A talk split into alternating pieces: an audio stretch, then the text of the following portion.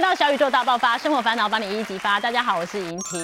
我们常常跟大家分享理财，理财为什么？为了就是赚钱发大财。然后呢，很多人终极目标说我要买房，但殊不知你漏掉一个很重要的事情，就是立宅。如果你呢好好的规划一下你的平效呢，你的这个钱也可以省下非常的多。所以今天我们好好来帮大家理宅。那邀请到我们两位非常好的朋友，首先有请我们 Felix 老师，嗨，我是菲利斯，大家好。还有我们三宝妈吴嘉芬，大家好，我是嘉芬。哎，大家会想说三宝妈家里一定很乱，一堆小孩，可是没有，她超会断舍离。等下听她的经验，看看想想自己哦。那菲利斯老师，我刚刚这个哈数学，我觉得是很赤裸的啦，因为有时候大家说我真的是不太会赚钱，然后房子都买不起，要好不容易买得起，买的好小。其实有时候是我们观念错了哦。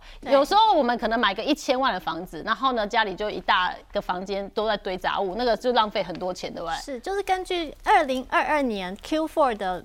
就是统计数字，在台北市啊，光是你不管是新城屋或是预售屋的那个平均单价是一平一百零六点六万元。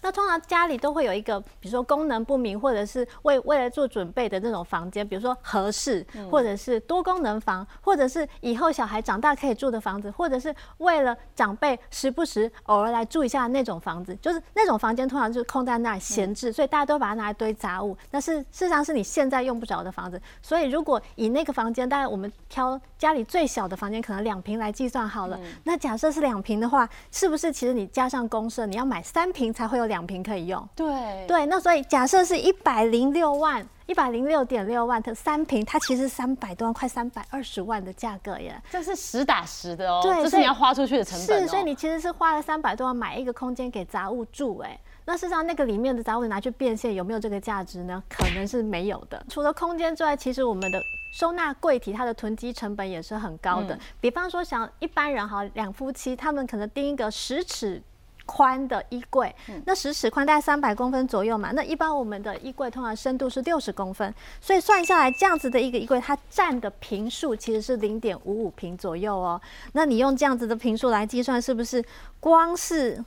光是这个衣柜，它所占的那个面积的价值就要五十八点六万。那再来，我们再说这个，其实这个衣柜本身它也是有造价的嘛，就是它这个面积是一个价格，但是它造价是另外一个价格。不管你是用木工或者系统它都是要钱。那我们以最简单、最简单好了，里面什么都没有，空无一物，一个桶身这样子钉好就好，没有什么。厉害的五金，没有什么 fancy 的设计，这样子最低最低成本五万块好了。那我们是不是算下来，这个衣柜本身要花掉的钱是六十三点六万耶？好高的成本哦，非常高的成本。不要只算那个，就是那个衣柜本身的造价，不管是衣柜或者收纳柜，都差不多是这个价格。那你想想看啊，如果你按照八零二零法则，你的衣柜里面百分之八十都是你不常穿、不会穿或者已经穿不下的衣服，那你是不是其实就是花了将近五十万在堆垃圾啊？就算打八折也四五十万。对，再加上如果你为了这些东西订了很多柜子，其实你的房子会越来越局促，因为每个柜子都有厚度嘛，空间的那个尺度会越来越小。对，所以如果你希望你做的住的比较清爽、比较惬意的话，就建议尽量把杂物清掉啦。对，其实我家里头也很多空间不小心在堆杂物，不知道加分有没有？因为三个小孩，我觉得不好管理。哎，说到杂物的部分，是不是老师是那个断舍离的专家嘛？我是杂物专家。这个是呢，我们家刚老师刚刚说到的那个。闲置，然后预备的那个房间，这是我们家我们家三个房间，然后这是你家也有一间是真的闲置，完全闲置。这个房间呢，里面堆满了杂物，有我儿子的书桌，然后我的那个直播的美灯机的这个美 那个那个光，对，王美灯。然后呢，还有我我我女儿三个小孩的衣柜，然后还有一些他们的玩具，然后杂物啊，礼拜一要带的睡袋、书包。然后杂七杂八的东西全部都往这边堆，就是老师刚刚说的那个那个房那个房间。那换算下来呢，那个平效的问题，嗯，一平扣掉公设呢是六十万，那这个房间大概三点五平左右，所以这个房间我就是拿了两百一十万来堆东西。好霸气啊！花两百一十万的成本来堆杂物。然后呢，刚刚提到说有有了小孩之后呢，生活上有一些变化，然后家里面的环境跟摆设也有一些变化。那本来没有小孩子之前呢，是长这个样子的，就是干呃比。算起来比较干净，然后没有什么杂物的状况，清幽啊。就我跟我老公大概是长这个样子。那有小孩之后呢，这个根本就不可能啊！因为有小孩之后呢，你会有一些玩具啊，在他们更小的时候，还还有堆一些学步车，还有杂七杂八的。一些箱子全部都堆乐高啦，然后拼图啊，然后散落在各地的彩色笔啊、蜡笔啊等等的，所以就非常看起来非常的凌乱。所以人家说结婚前后啊，家居摆设会不会有什么太大的差别？其实我觉得小孩子出生的前后才是关键，因为你收好之后呢，没过五分钟它又乱了，所以才会发生。老师不知道有没有说知道最近有个新闻，是一个日本的，他放弃整理了。对他已经有了三个小孩之后，他完全放弃收纳了。我不晓得是不是跟我有一样的遇到的状况，好不容易花了一两个小时把家里整理干净之后呢，五分钟之后又乱了，所以干脆就放弃啦。心累啊。对啊，是啊，就是我们家大概是这个状况这样。那我们刚刚那间房间里面堆的杂物，其实有很大部分啊是呃我老公。的一些生活的杂物，跟我小朋友的预备东西，因为我小朋友现在两个双胞胎是两岁左右，然后我会堆一些这个书桌。还有里面的椅子，就是户籍的椅子啊，也就是他现在根本用不到的东西。对，现在两岁而已啊，现在有优惠啊，不先买吗？对啊，那这没办法，就变成说这东西迟早会用，你就会先想买，先想买，它就堆在那。那那这几年房子就闲置在那，两百一十万拿来装这些还没用到的东西。对，然后这是因为这是房间的部分嘛。那我老公他就是囤物的专家，因为他呢，他他会怎么囤呢？他就是只要看到有优惠的价格，他就会全部都买回来囤。你老公真的是好大一只的仓鼠啊！对，好像小。型的那种百货百货五金行，有一间屈臣氏，对，我们家有一间屈臣氏加全联加一些五金杂货这样子，就是上面那是帽子，满满的帽子，哎，对，满满满帽子啊，然后安全帽，然后这边就是那个。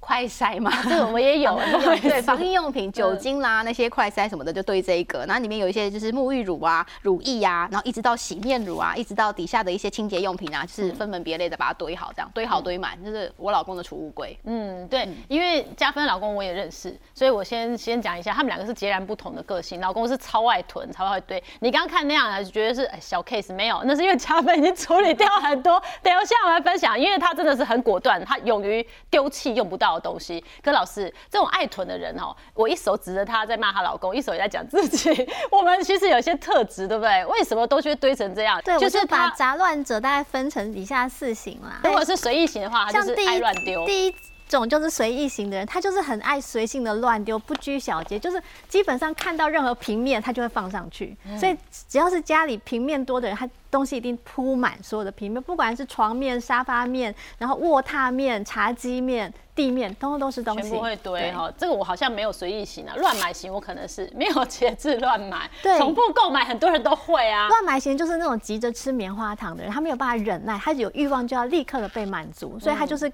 冲动购物的第一名这样子，所以他是没有节制乱买情况下，当然就是东西会爆量，甚至很多东西，比如说箱子或者纸袋都放在地上，根本都没有拆封，又买下一批了。说这种人就是东西容易多嘛，那就是忙碌型的。其实现在很多人都是属于忙碌型的。对，那忙碌型的他可能是第一个，他没有时间学习整理收纳；第二个是他根本就算学了，他也没有空整理收纳，所以就是东西就给他摆烂。嗯，然后习物型的比较。有一些人真的是这样，就是小时候的这个习惯的东西呀，用久的东西，那已经现在用不到。像我认识一些姐妹，她是小时候抱的抱枕，到现在都不丢，都五屁屁呀。可是她觉得，哎，这就是一种怀旧，堆在家里面。对，就是呃，像习物型的，他比较会是，不管是他不丢东西，或者他过度获取，他过度获取，刚才也可能是乱买型的，但是他也可能是。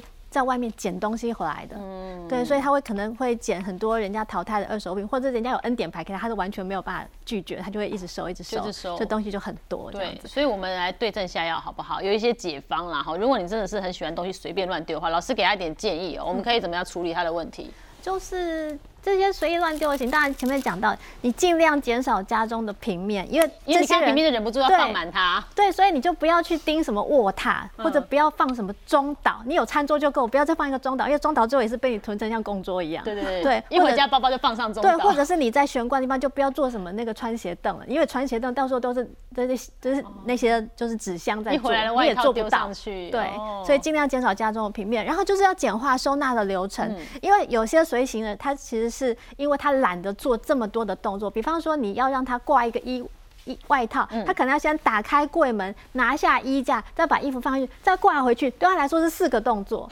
所以就是像这种人，你就给他一个挂钩，他一个动作就放上去，他也许就比较愿意把这件事情完成。哎，像有些人说，呃，就是内裤洗完就到处乱丢。对，然后像这种人，就是很多地方会囤的到处都是。那我觉得像这种不拘小节、随意型的，其实我觉得内裤到他房间，他内衣内裤都丢那边不。我觉得就是你就是比如说，呃，我就是给你几个桶子，一桶是脏的，一桶是干净的。那既然你不拘小节，你就干净的丢一桶，脏的丢一桶，我就知道你至少有分类嘛。到时候你既然你也不拘小节，你也不在意你的衣服有没有皱，你就从里面捞一条出来穿就好了。但至少你不会四散，你是集中管理的，而且至少我没有花六十万的衣柜给他去堆他的这个内衣裤这样子，至少也整洁。对，就你不见得一定要挂在什么样的状态，或者折到什么样的形状，就那个对他们来说会太麻烦。就让它简化就好了。针对乱买型呢？乱买型的人，解放就是剁手。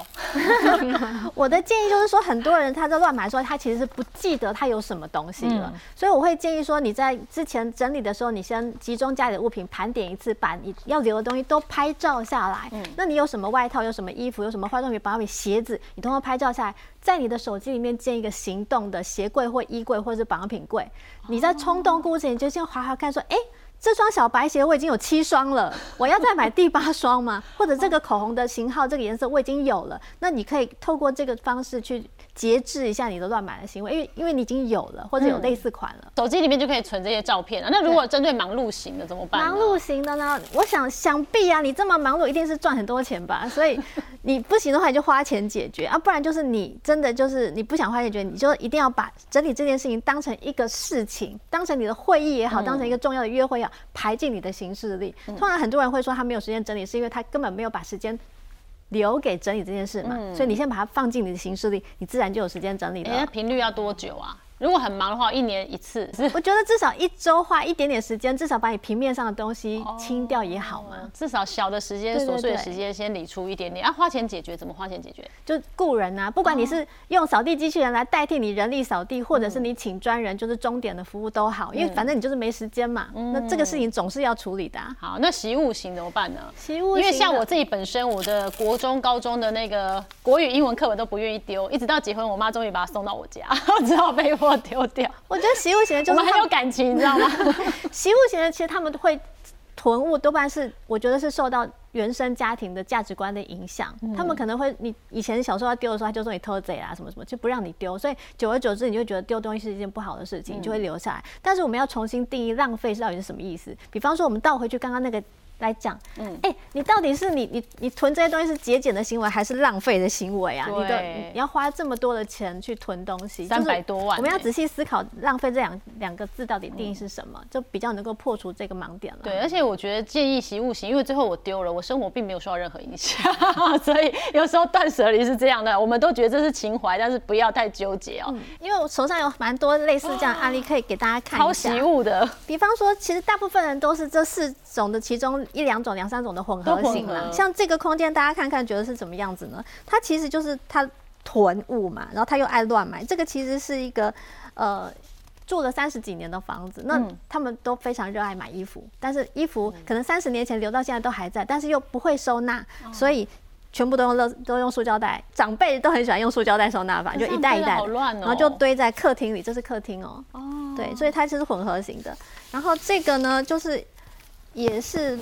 算是乱买吧，就是一般长辈家里很容易看到的厨房的景象，这样子。比如说，长辈就是爱买各种酱料，他们可能已经有，但是重复购买，然后东西会堆到走道上，导致你后面的柜门打不开来，这也是一种，这也是混合型。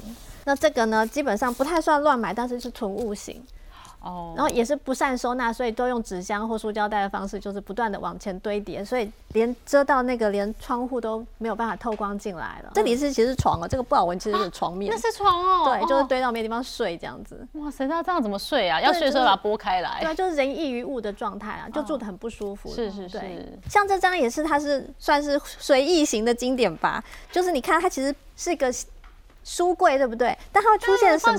它会出现鞋子，它会出现木雕，它会出现购物袋，各种奇怪，然后或者是邮件包裹之类的东西，所以你就是随手乱割型的人了。哦，那他就是把他的书柜创造成多功能柜，就是什么都往书柜丢，或许下次可以放厨余什么，就是这就很混乱，什么东西只要。需要收纳就把它往那边放。如果家里有人很爱囤物，那还好，家里另一半呢是可以好好的收纳、爱干净，甚至呢是蛮有条理可以整理的话，那真的是万幸啊！因为如果没好好整理的话，这整个家会乱七八糟。如果夫妻俩两个都很爱囤的话，就糟糕了，那房子就越来越小。加分就是一个非常有果断力、有决策力以及实践力的女强人，丢东西都没在考虑的，对不对？是因为因为我们刚刚在讨论说，假如说是我老公跟莹婷两个人这下的家的话，哇，那个 我买的很开心。对，两个人都一直在囤，因为我是一个很爱丢东西的人，我是。丢到我老公，或者是呢我的家人爸爸妈妈会觉得说你也太浪费了吧的这样的一个情况，对，因为我是毫不带感情的天蝎座，对，那那因为我丢丢东西的习惯呢，就是呃我用不到了，或者是它出现在我们家的频率越来越低的时候，我就会开始实施我的断舍离计划。我天蝎座奈博安呢？你把天蝎座，天蝎座，我们两个大反差。哎，怎么会这样这么极端呢？但是我丢东西的原则呢，我会考虑到说实用性的部分，比如说我我们家小孩子很多，人口很多，所以假如说我要丢东西的话呢，我会控制在一个衣柜以内，一个是儿子的衣柜，一个是女儿的衣柜。是，那如果说衣服的量多到超过这些衣柜，那就是该丢了。嗯，用控制数量的方式去减少我们家去堆杂物的方法，这是好方法。它就是用空间来限制数量。哦。对，那如果说不丢啊，会怎么样呢？不丢的话就会长这个样子。我的妈！春夏交替交替的时候，季节交替的时候呢，我们家就是衣服要大整理的时候了。或者是说一岁、两岁，有时小朋友长得非常快嘛，所以呢，我们家就是三代，就是三个小孩衣服，就是准备要太旧换新，或者是说到旧衣回收中心。如果不丢的话，这些衣服就会。一季一季的堆在我们家，就会三代变六代。三宝哈，照勾扎习俗，让长辈都会供啊。这哥哥穿完，弟弟妹妹穿啊，这样轮着下去，干嘛一直丢？对，但是有一个问题哦，哥哥穿完之后呢，去沙滩玩的啦，吼，脏兮兮的，或者是吃东西滴到番茄酱的这种东西。就不舒服脏兮兮的，你留给弟弟妹妹穿，他们会觉得很委屈的。对，然后再加上性别又不同，哥哥喜欢蜘蛛人，喜欢漫威的，啊，妹妹喜欢佩佩猪的，这就不一样啊。对，很难照顾，意见很多，然后大家都有意见。再加上哥哥是一个，然后我妹妹是两个。还是得买嘛，两个妹妹都不想见哥哥的。对啊，所以啊，就就好公平哦，公平的好妈妈。对啊，对啊，对啊。所以每次一丢就这样子，三代一起，对，是毫不眷恋，对，毫不眷恋。整理的路上哦，真的是很艰难啊，有时候会有猪队友来搅局，对，我们怎么处理掉他？呃，猪队友很可能是不管是你家的长辈或者是你的伴侣，他们可能是比较刚刚讲到那种习物型的人，你要丢东西的时候，他就会阻止你，就说一周偷贼就很浪费，不准你丢。所以通常遇到这样状况，我们当然是知道他。是这样个性的人，我们就避开他，比如趁他睡觉的时候，或趁他在忙的时候不在家的时候来整理。而且整理完，我们要立刻把东西清出家门，因为你把它放在玄关，或等到哪一天有空再去处理，他又会把它捡回来。哦，加分老公我老公就是这样哎，我只要打扫完呢，我把它放在玄关，我准备要丢，我老公会守在那边，然后看我丢了什么东西，一一检视再拿回来放。哎，那这个是白打扫啦。对，那这个事情在整理整理有一个术语就叫搅拌，搅拌就。是你把东西从 A 处挪到 B 处，它都在你家里换位置，但它没有出去，所以要避免搅拌的行为，就是你要避开猪队友。对，再就是有一些猪队友，其实这样长辈他不愿意整理嘛，有时候遇到公共区域是长辈管辖的地方，他不整理，你就。要给他一个动机，让他愿意动起来。那通常我们对长辈的那个最万用的解放，就是说阿弟给孙妹来啊，什么什么，或者是怎么样。如果针对哦永远丢不到的东西，像书啊、衣服，我们又要怎么解决？对，就是大家最难丢，大概就是书跟衣服我的书都一直丢不掉。对，所以在丢之前，我们可以先问自己，就是我还会用吗？就是这个东西其实就是断水的基准。断水有两个基准，就是第一个是主持是我，第二个是我们的时间轴是现在。那大家常常会说啊，这个衣服就好好的还。能穿呐？那这件这句话其实它的主词就是衣服好好的还能穿，但是我们要问的是，我还要穿这件衣服吗？你把主词换过来说，你会头脑比较清楚一点。嗯，对。啊，再就是过期了吗？其实书跟衣服也都会过期耶。比如说你现在还会看什么 Windows 三点一的那种参考书吗？或者 x P 的那过期很久，或者旅游资讯这种书都会过期的。有一些价值观也是会过期的。那像衣服，它其实本身也是会过期，像很多。已经不合时宜的衣服，你一看就是二十年前的版型的那种衣服，或者是很多人造皮的，它会六婆，六婆对对，所以那个也是会过期的。哦，对，所以像这种就是你看看它到底过期了没有，它是可以断舍离掉的。其实过季就是过期了嘛，你也不会再穿那种以前人家要都不穿，你还愿意穿出门，你不愿意穿出门就把它堆在衣柜里，很奇怪哦。对，再就是。这句话其实就是时间轴是现在，意思就是我现在当下面对东西，我还会再买一次吗？如果你不会买，但你又舍不得丢，那其实它就是积乐物品啊，就是食之无味，弃之可惜，但是你也不会穿，就是放着的东西。所以你打开衣柜，看到假设看到一件衣服，然后你就问自己说：我现在当下会愿意再花一样的钱把它买回来吗？如果不会的话，它它其实是可以被舍弃的。哦，对。那最后就是有没有让你带来负面情绪啊？不管这个东西就是你。前男友送的，然后他又劈腿渣男，然后你看到就是没送，像这种东西就是会激起你负面情绪，就建议也不要留在家里啊，气场不好。对，就是，可是有些人觉得这是过去的一段回忆啊，虽然是痛苦回忆，就是舍不得丢，但是告诉你不快乐的事情丢掉它，不要去想它，对不对？是。哎，那这样说起来，我觉得好懂得丢的人很幸福，加分，成功的女人。但是丢有时候也是有点盲点嘛，你那个我就不信你从来没丢掉你需要的东西，我还真的丢过了。应该要好好留着的东西，因为我平我之前其实我在做镭射之前我是戴眼镜的，嗯，但是有一天我要出门，我就把我的眼镜呢懒得去拿眼镜盒，我就用卫生纸把它包一包，因为怕它刮到镜面，然后放在桌上，想说等一下要收的时候我就把它放进包包里就好。结果呢，我就在想说啊。我要出门了，我要去回台东三天，我赶快把桌面收拾一下，什么餐盒啊、什么的、垃圾什么的，我就一次把它全部清掉，霸气了，眼镜也丢掉了，眼镜也贵。我什么时候发现的呢？我是把那整包垃圾都丢到垃圾场之后回收了，都丢完了。然后老公就说：“你眼镜嘞，你是不是跟刚刚那个乐色一样丢？你看吧，我就跟你说吧，叫你东西要留着，不要什么东西一直丢。”然后就被我老公念了。可是这样说起来，加分可以无情的丢，帅气的丢，可是你又要帅气的买回来。那个我心里其实想到，因为我这个人实在是过度的务实，我想到我会多花很多钱呢。如果就整理来讲，方向是对的，可是花钱来讲，我觉得好像要我会再思考一下哈，有没有比较给大家一个方向的方式？像我自己的话，如果遇到化妆品、保养品太多人，我会建议他就是一样把东西集中之后拍个照片，然后你就建立。一个行动保养品柜，你随时要冲动购买的时候，你就看我这个口红是不是这个色号我已经有了，或者这个眼霜我已经有三个五个了，那我可以克制一下我的那个消费冲动。再就是说，其实我会建议说，在理财方面可以设定一个年度预算，比方说我今今年。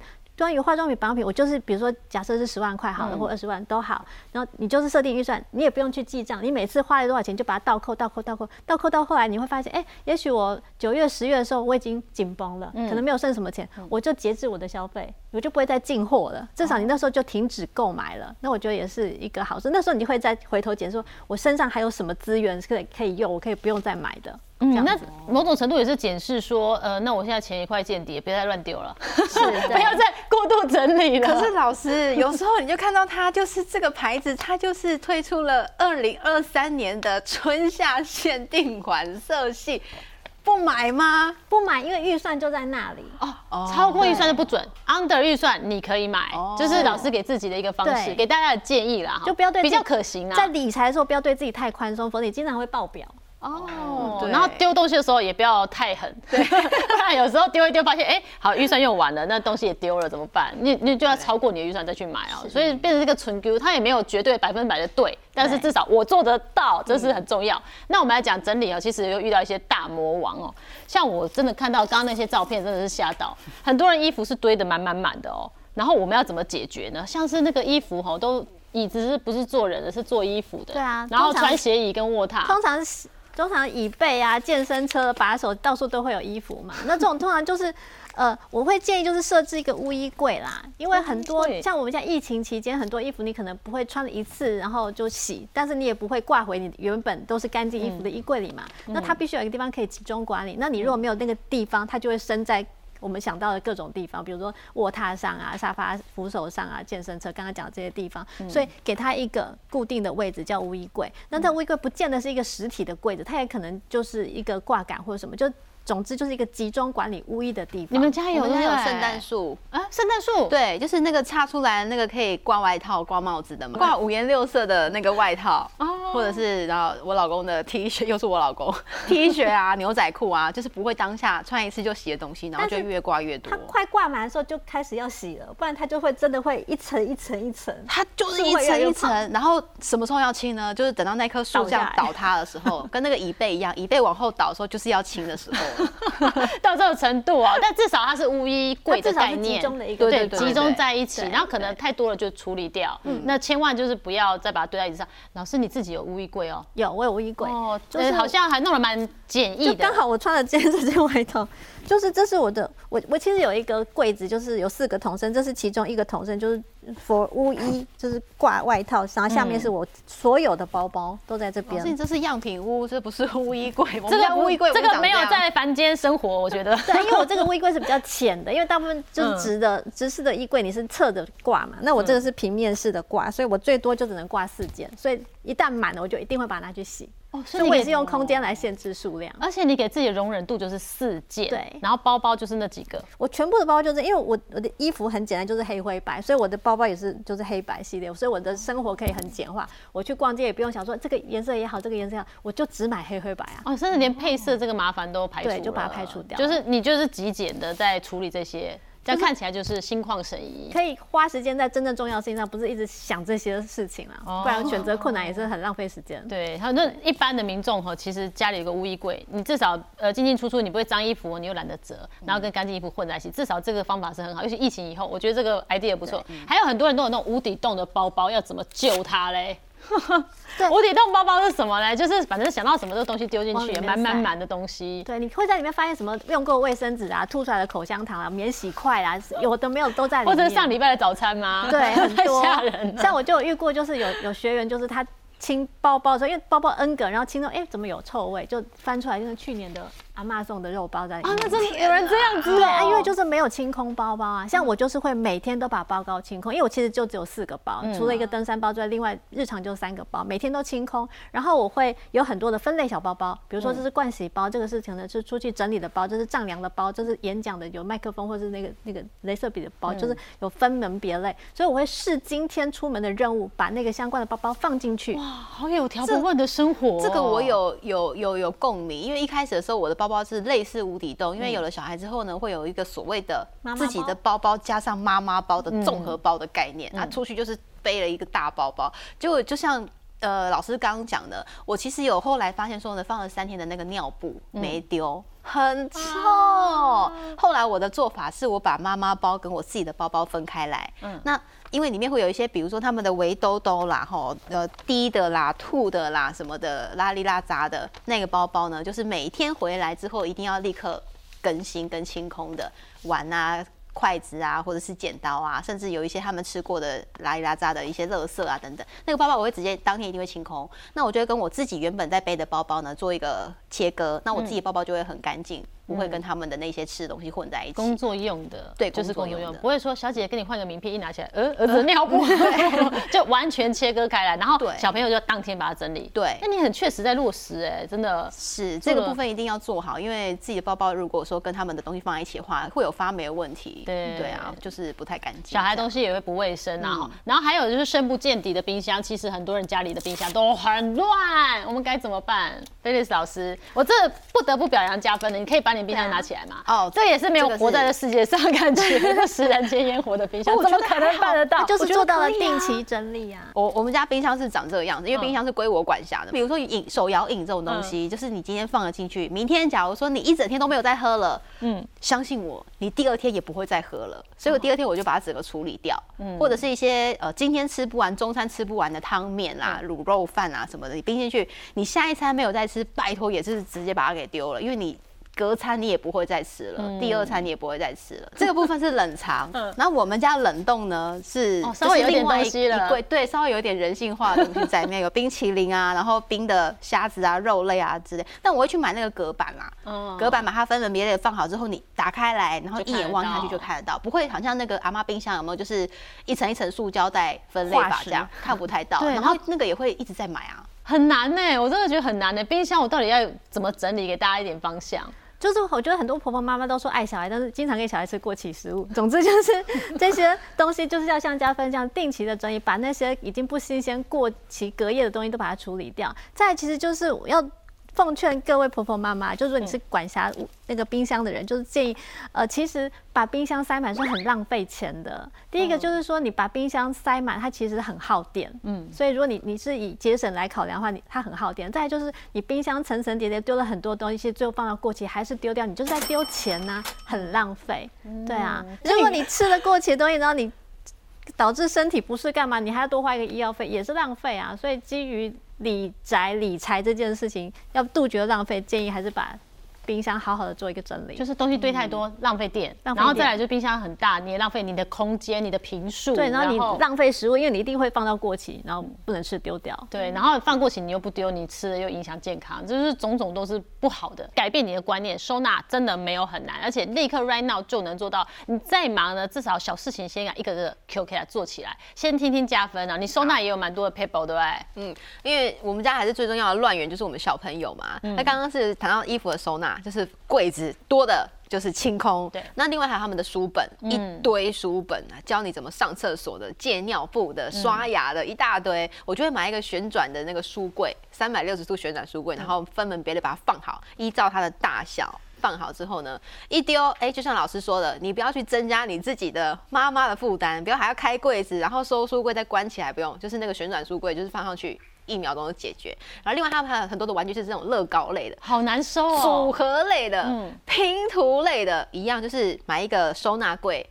一并把它全部放在那柜子里面，然后盖起来，眼不见为净。但是切记不要买，不要去拿那种你网购回来的纸箱子去装那些玩具，因为你堆久了之后呢，蟑螂最喜欢在纸箱子里面产卵，所以里面都会有蟑螂蛋，这是我的切身之痛，所以千万是要买真正的收纳柜。不要去拿网购的纸箱来充当收纳柜。对，那像很多童书，我们一定都订很多，它也是这种箱子，很多人也会把箱子就留着。其实那都会有尘螨，对小朋友也没有很健康哦。至少我们收也要收的很健康。那这些东西断舍离，那小朋友说玩具不给收，因为他说乐高我拼了一半，你现在把我收起来，所以你又变成要挪一个空间哦。这个真的也是一个学问，跟小孩的沟通上面对不对？所以我们收纳老师给我们一点点大方向。哎，刚刚讲到，我顺便补充一下，就是纸箱真的是最不。不好的收纳工具，再来就是布织布也很糟糕，布织布最后它会变成粉末状哦，你到时候会很难很难清，所以在挑选收纳工具，就是建议不要选纸类，也不要选布织布类，这样是比较好的。那老师你会建议我们怎么收纳呢？我们先避开哈不适合拿来当收纳容器的东西。那建议大家有没有什么样的方法、一些方向？我觉得收纳部分就是你还要适性、适所啦、适量啦。像我们刚刚讲，就是我们。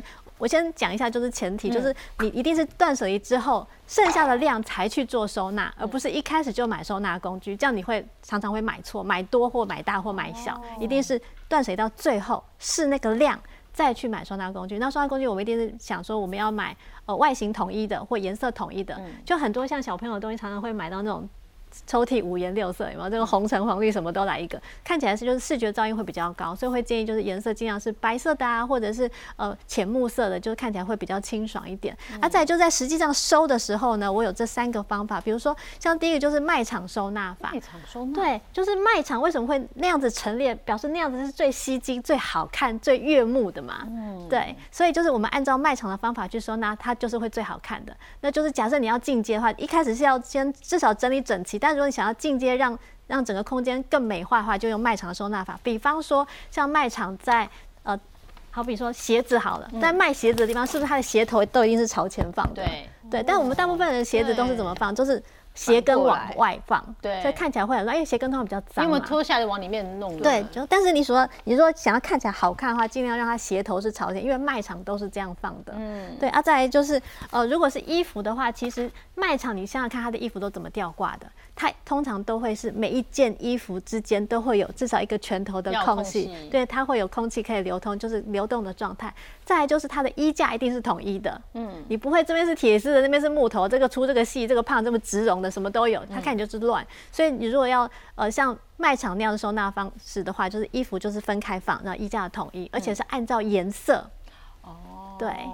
就是这是卖场的收纳法。所以买的时候尽量是统一的买啦，不要买各种奇奇怪怪，有红的、有绿的、有紫的啊。对啊，比方说你断舍离到衣服哦，最后剩下一百件，那你就买一百个衣架，那一百个衣架是统一的。之后你只要哎衣架不够用，你就知道你要一进一出了，要丢一件。对，你就可以用衣架的那个颜色总量来控管你的衣服总量，这也是一个好的方法。再就是卖场还有一个，比如说像书本好了，我们如果要上书。就是整理起来比较好看，其实一样就是按照高矮排列之后，把书背推齐。书背一定是齐的，你去看成品，去看就是各式各样的实体书店，它书背一定会是推齐的。但是因为书大小不一，所以你每一个都把它推到底，它就会前前后后不一，然后你也看不太清楚那个书的名称嘛。所以就是书背推，就是。卖场的收纳法就是观察，逛街的时候也要观察卖场是怎么陈列的，会对你的美感有帮助。再就是形状的分类法，我觉得这个就是，比方说我可以用在化妆品、保养品的分类上，也可以用在我们的食物干货区的分类上。那比如说像化妆品、保养品，多半就是你可以想见，比如说它一定某些东西都是笔状的，某些东西都是长条管状的，某些都是圆饼或方饼状的，某些可能是矮罐状的，所以你可以按照形状来分类。那很多人在收纳化妆品、保养品的时候，常常会有一个迷思，就是说，哎。这个全部都是 SK two，这个全部都是什么兰蔻，我就把它通通按照品牌放在一起。对，但实际上你会搞，最后搞不清楚你到底有几支眉笔的，到底有几个唇蜜，到底有几个眼霜，你搞不清楚。所以应该是按照它的功能来分，但是按照功能它一定有独特的形状，因为通常那种东西就一定是那个形状。所以其实你用形状来分类，通常就会是按照功能来分类。那像干货也是一样，你说干货柜里面它的。酱料一定都是可能都是玻璃瓶身，可能面粉状一定都是袋状，零食都是袋状，就是它它都是某一种东西一定会有固定的包装形式，所以按照那个形状来分，通常就是按照功能来区分了。那再就是期限啊，就是假设刚刚比如说像是刚刚讲的干货或者化妆保养品，就是很多东西分类完之后，你可以再按照期限到期的那个期限，按照这个东西来做前后。快过期的放前面，你才不会忘记吃或忘记用。那像我自己的做法就是，比方说，就是这是我的保养品的部分，我一开始一进来的第一天，我就会直接做一个标签机的标签贴在上面，因为大部分的保箱那个保存时间都会在纸盒上，纸盒丢掉就忘记了，或者是它如果是管状，它会在那个压的地方就打一个字，但你也看不懂，所以我会觉得第一件事我就是先贴个标签在上，让我自己很清楚到它什么时候会过期。你就优先用谁？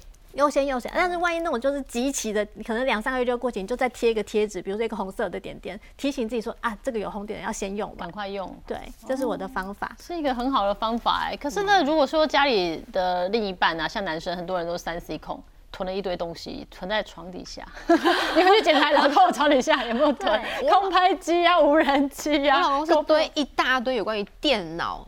方面的东西一堆那种线，什么三 C 转接线，然后又什么什么线，然后我也我也搞不懂。那我我的收纳方式就是全部把它。装在一个塑料袋里面，然后打结绑起来，好没美感哦。因为你不想要，就是打结，你要自己去那一袋找。对啊，这种怎么办啊？像我自己，就是像男生都还有一个抽屉或一个柜子是三 C 坟场，他们 N 年前的折叠式的手机都还在里面哦，死不丢，什么都不丢，手机壳也不丢。对，然后那个主机板的 N N 代都在里面，这样子。那像刚你讲到那个电线，我自己的解法就是一样是电线，我只要任何东西买进来，我就会贴一个标签机的标签，就这个插头，这个电线是谁的。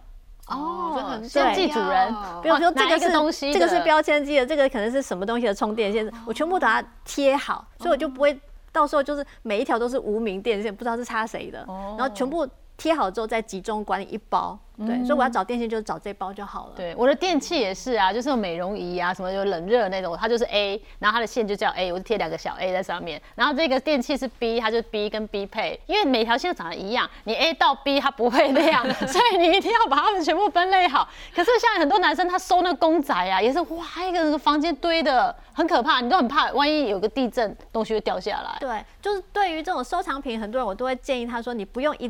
全部一次整列就是陈列出来，因为它颜色会很多，看起来会视觉噪音比较大，所以我建议是用轮展的方式。你可能每每个礼拜只出现两三个，或者一个月只出现两，你用轮展的方式，就好比说这个是画廊的感觉，而不是杂货店的感觉。